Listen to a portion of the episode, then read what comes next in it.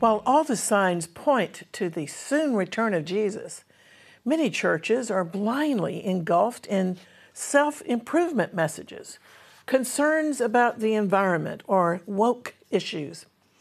People are simply not being prepared by pastors to meet God when Jesus suddenly returns, just as he promised.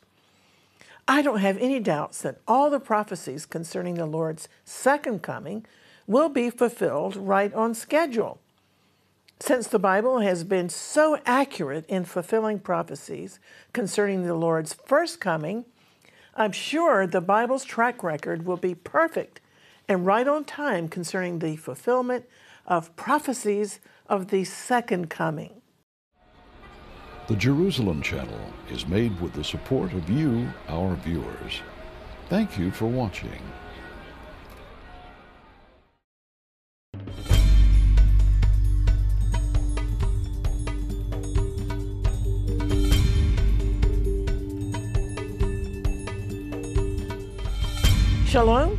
I'm Christine Darg. The Bible informs us of two comings of the Lord. First, he came riding into Jerusalem on a humble colt of a donkey as the servant king. This was foretold precisely in the Hebrew Bible in Zechariah 9 9. Rejoice greatly, O daughter of Zion. Shout, daughter of Jerusalem. Behold, your king is coming to you. He is just, having salvation, lowly and riding on a donkey, on a colt, the foal of a donkey. But by contrast, the Lord's second coming will not be a humble affair. It will be in great splendor and triumph. Revelation 19:11 envisions Jesus riding on a white war horse. Listen.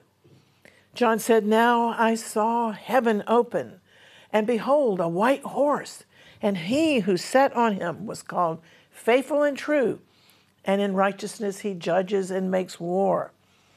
And he has on his robe and on his thigh a name written King of Kings and Lord of Lords. How wonderful is this prophetic truth! But we live in a confused world that rejects absolute truth. A moral code, fixed standards like the Ten Commandments, are very offensive to the dominant worldview of lawlessness that is presently running contrary to the truth. People are so easily offended if you tell them that they are ensnared in wrongful behavior. They protest, judge not. But if somebody's house is on fire and they're told to get out, is that being judgmental or is it simply warning them? Well, we have a very troublesome situation in the churches today. The Bible says in no uncertain terms that God will destroy the world because of its rebellion and unrighteousness. But the church is clinging to this world. In the midst of today's moral confusion, the church needs to be teaching that God's moral laws are fixed as the laws of physics. And God's moral law teaches that sin results in death. Evidence to this truth is the fact that everybody dies. Only one generation of believers will never die, and that's the last generation of believers who are alive when the Lord returns. But meanwhile, Romans 6:23 declares that the wages of sin is what? Death. And throughout the history of mankind, there have been only two exceptions. Both Enoch and Elijah were snatched to heaven without dying. The book of Hebrews states that it's appointed unto men once to die. After this comes the judgment. Well, I'm here to assure you that the Bible proves its own validity because of its unique prophecies. The Bible is the only book that contains hundreds of fulfilled prophecies, predictions about the future that actually came true. No other religious book can make this claim. And God is able to declare the end from the beginning because He exists outside of time as we know it. The Hebrew Bible taught that the Messiah would come in the fullness of God's time, that he would be virgin born without a human father, yet he would also be a biological descendant of King David. The prophet Malachi prophesied that the Messiah would be born in Bethlehem through God ordained circumstances. Jesus' human parents, Mary and Joseph, were in fact compelled to travel from Nazareth to Bethlehem just prior to the Lord's birth to participate in a Roman census. And that journey caused the Holy Family to arrive in Bethlehem right on time for the Messiah to be born there because he was descended from David. And this was according to Micah 5 2. But you, Bethlehem Ephratah, though you were little amongst the thousands of Judah, yet out of you shall come forth to me the one who is to be ruler in Israel, whose goings forth are from old, from everlasting. Also, as prophesied, the Messiah would be anointed by the Holy Spirit to perform messianic miracles, healing lepers, the blind, and the lame. And of course, all this Jesus did. According to the Hebrew Bible, the Messiah would have to enter Jerusalem humble on that colt of a donkey.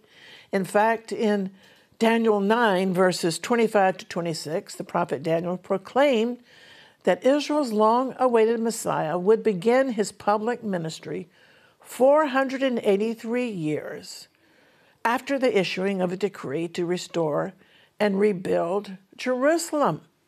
He further predicted that the Messiah would be cut off, executed, and that this event would take place prior to a second destruction of Jerusalem.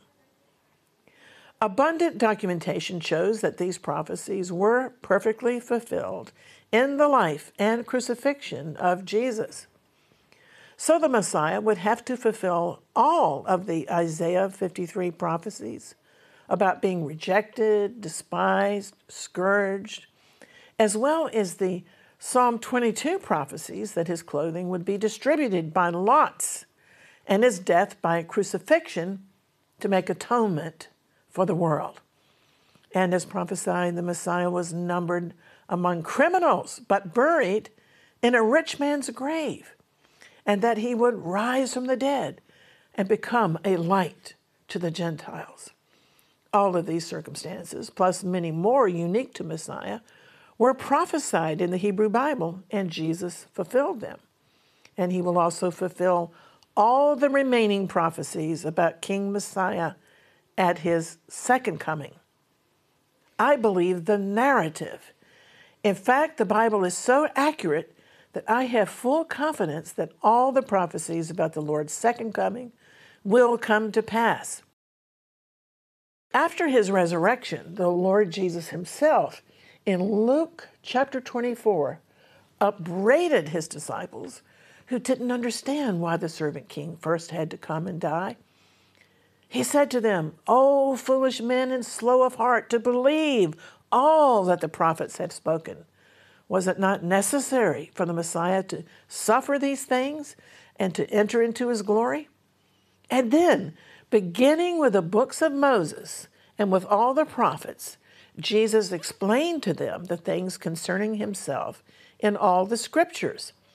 He opened their minds to understand the Hebrew Bible and to understand that the Bible prophecies were about him, that circumstances were foreordained by God, that he would suffer and rise again, and that repentance for forgiveness of sins would be proclaimed in his name to all nations, beginning at Jerusalem. Well, according to the Hebrew for Christians website, Orthodox Jewish tradition teaches that the period of time immediately prior to Messiah's arrival is called the time when the footsteps of Messiah can be heard. And some of the signs that are literally shouting this period include the rise of various false prophets, numerous wars and rumors of wars, pestilences, famines, earthquakes, worldwide apostasy from the faith, persecution, and a globalized godlessness manifested in unbridled selfishness and shame. But the greatest sign, as I often point out, is that the people of Israel exist once again as a sovereign state despite their long exile amongst the nations. Just before the time of his return, Jesus, Yeshua, forewarned that moral sickness would be pervasive.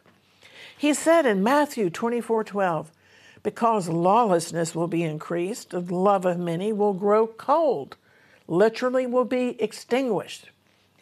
Therefore, in light of the spiritual war that rages all around us, it's vital that we remain firmly rooted in reality by taking hold of our identity and provision as children of God. We're not to be troubled like the world that lives in fear and uncertainties, nor are we to crave security from this world's systems. No, we're to look to God Almighty. He alone is our refuge and defense. He's the one who sustains us in all of our storms. If we truly accept the fact that God is in complete control of our lives, then we'll be set free from the terrible burdens of fear and anxiety and disappointments. Meanwhile, the churches are trying to court the favor of the world to fill their four walls. Many churches today, claiming to be Christian, actually teach doctrines of demons from the pulpits and convince congregations that twisted doctrines are somehow supported by the Holy Scriptures. In the last days, the church will be changed to such an extent that demons will find themselves comfortable enough to make their home within the various branches of the institutional church. Sadly, tragically, many churchgoers fail to discover for themselves what the scriptures actually teach. Keep in mind that Yeshua himself said in Matthew 24 24 that if it were possible, even the very elect would be deceived. And furthermore, James 4 4 reminds us that friendship with the world means infidelity to God. The church is trying so hard to appease climate control and the LGBT agendas, focusing on these issues rather than teaching the gospel, Bible prophecy, and preparing people for the tumults to come. In Thessalonians 5:21, the apostle Paul exhorted, "Examine all things by this word of God." So that includes testing the content of ministries, the teaching, preaching, doctrines, sermons, writings, opinions, song lyrics, and practices. Everything must be tested in light of the Lord's standards in this Bible. Reject any teaching or worship song that's not supported by the scriptures. For example, a woke church says that you are welcome here and you don't have to clean up your life. You can continue in your sinful habits. You can be part of the worship team. We don't care. We won't dare to judge you. A legalistic church, on the other hand, says you're not welcome here until you change your ways and clean up your life. But Jesus himself has the correct biblical attitude.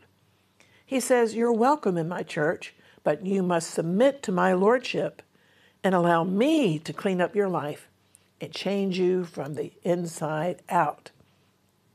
As he explained in John 8 11 to a woman caught in the act of adultery, Neither do I condemn you, but, he added, go and sin no more. Now, then, there are many beautiful pictures in the book of Revelation of the New Jerusalem. But before we arrive there, first, the cataclysmic scenarios of judgment happen in Revelation chapters 6 to 19, and they're quite devastating. These visions of great tribulation should cause all of us to tremble, especially when we consider unsaved loved ones who are blindly headed into the future without thinking of their souls nor the location of their eternal destination. In Isaiah 66 2, God declares, I will look favorably on this kind of a person, one who is humble, of a contrite spirit, and trembles at my word. And yet, all around us, people are careless. They're sleepwalking into a Christless eternity. To be blunt, they're headed to hell. While well meaning folks conclude at the funerals of these lost souls that they have just transitioned to a better place. In fact, a better place is a great platitude and deception of our times. Music like Always Look on the Bright Side of Life or I Did It My Way.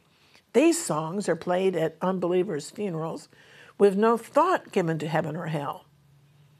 As I've tried to say faithfully in these broadcasts, the diligent study of Bible prophecy will direct us to the truth, and the truth is people desperately need the Lord. We dare not die without him. We all need the spotless garment of righteousness that the Savior, the Lamb of God, imputes to believers as a free gift. He imputes to believers his own righteousness, which is acceptable to God. It's a deception to believe that God will accept our own good deeds, which in his eyes, the Bible says, amount to filthy rags. That's why we need the Savior. Well, many eschatologists believe that the great apostasy, the great falling away, will soon be complete.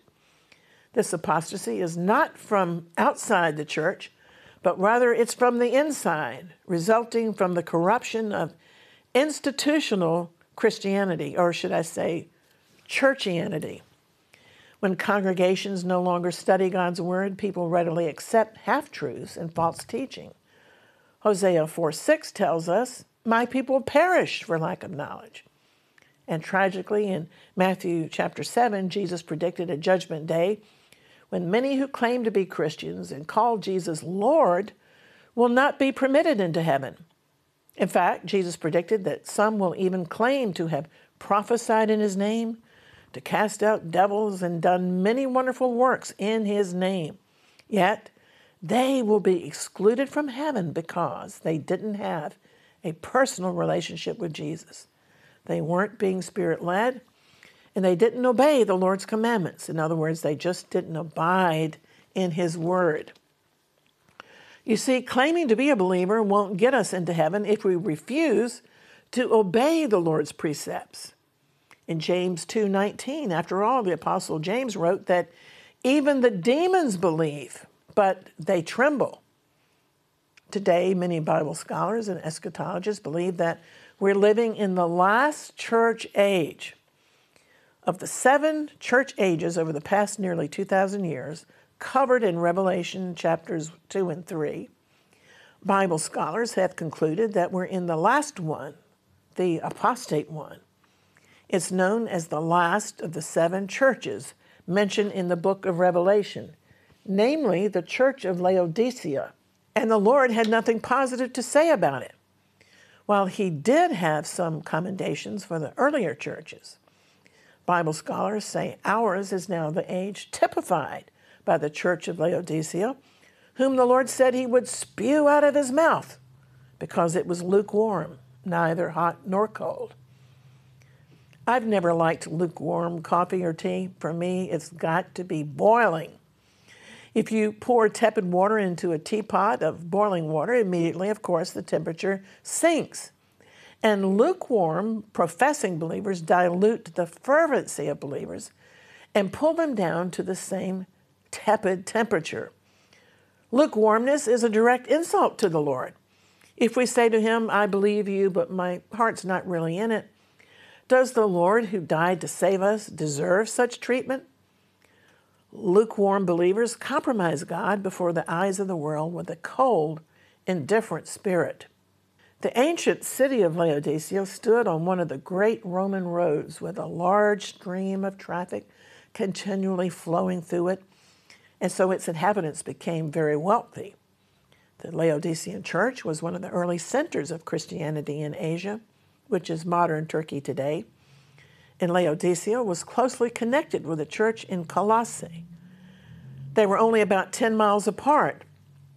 In fact, Laodicea is mentioned four times in Paul's epistle to the Colossians. In that letter, Paul sent greetings to the house church in Laodicea. And in Colossians chapter 2, verses 1 and 5, as well as Colossians 4, the Laodiceans were greeted as having a good reputation, being steadfast. Bible scholars also say that Paul's epistle was also intended to be read by the congregation at Laodicea. But in John's vision, recorded later in the book of Revelation, The Lord's message to Laodicea was a rebuke and a stern call to repentance. How shocking that the congregation, once commended by Paul as being steadfast in the faith, had backslidden and now was in great danger of being disciplined by Jesus. He said, I will spew you out of my mouth. He would vomit them.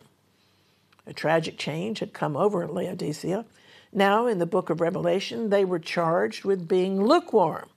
Gone was their fervent zeal. Gone was a vigorous faith.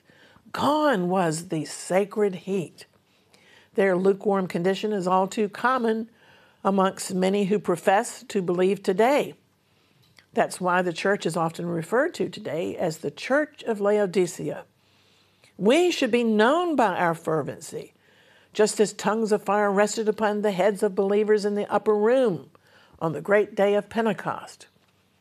Well, the Laodiceans congratulated themselves for being moderate and for thinking that they had no need for anything, but their condition nauseated the Lord. Furthermore, in the book of Revelation, the Lord is pictured as standing outside the Laodicean church, knocking on the door for admission.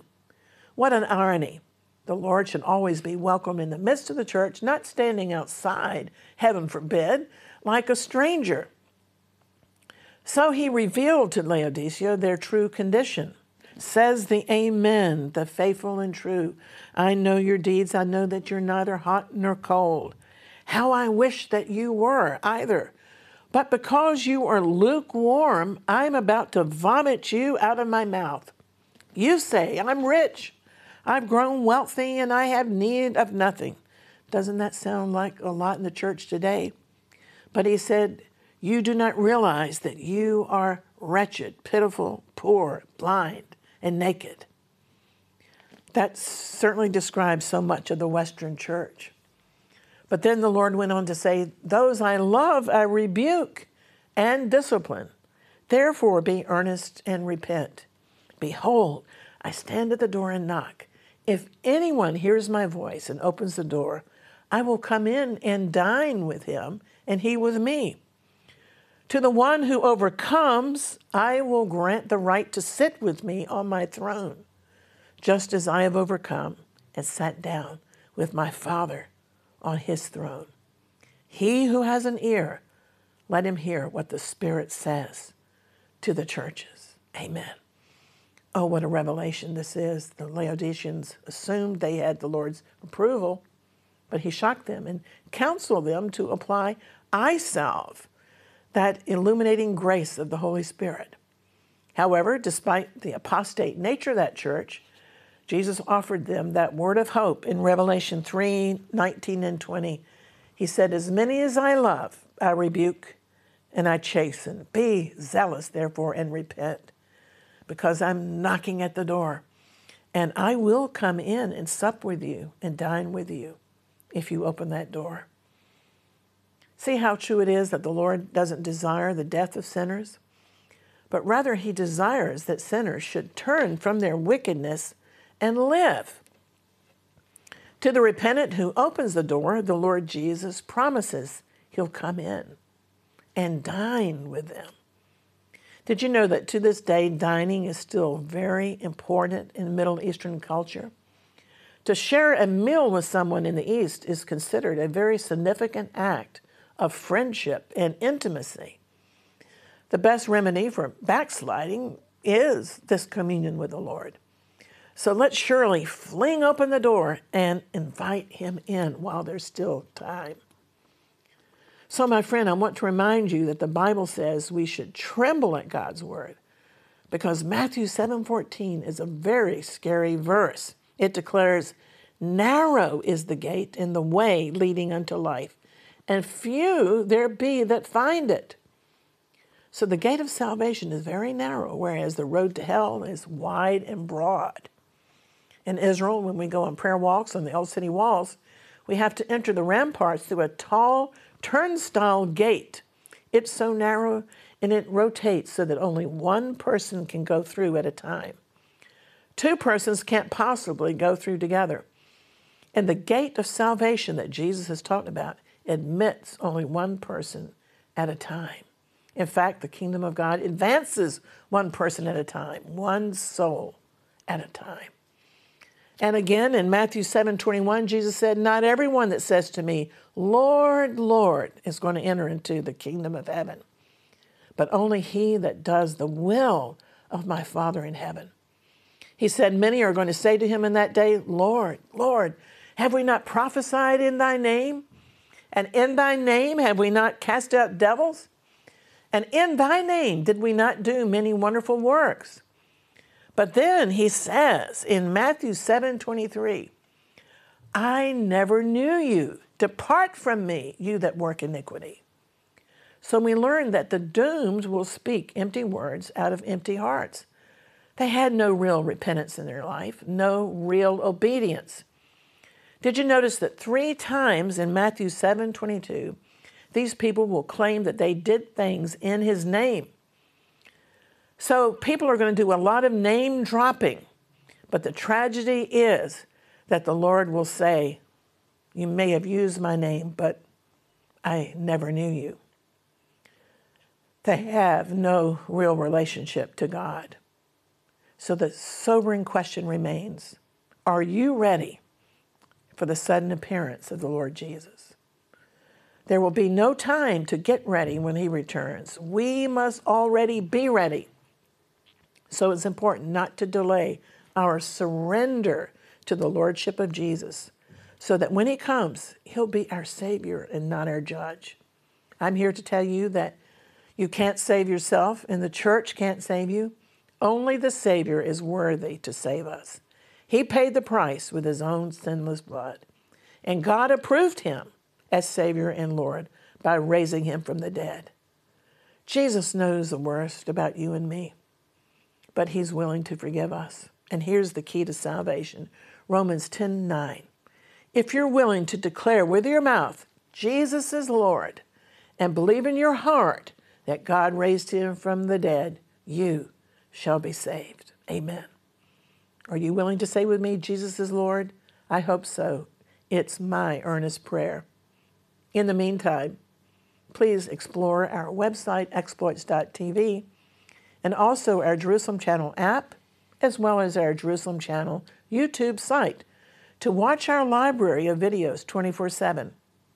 Our ministry is called Exploits, based upon Daniel 11:32, declaring that the people who know their God will be strong, not weak, and will accomplish exploits, meaning we'll do the works of the Lord, his God ordained works, before his imminent return. I want you to feel free to share your thoughts with me on social media. And today we want to leave you with a word of assurance from 2 Timothy 1 7. It's such a vital verse proclaiming that God has not given us the spirit of fear, but of power and of love and a sound mind, a mind that's been delivered from chaos and anxiety. Hallelujah. Until next time, I'll always be contending for the faith and praying earnestly for the peace of Jerusalem. I'm Christine Darg. Shalom and Maranatha.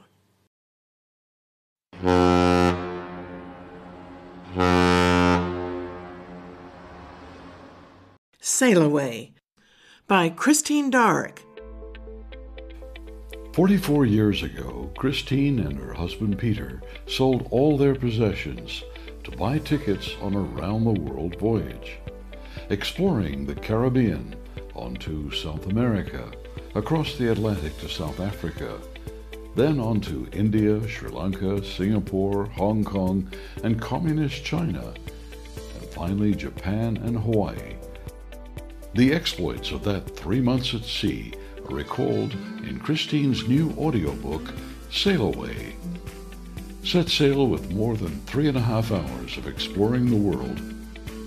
Sail Away by Christine Darg is now available to download from the audible.com website.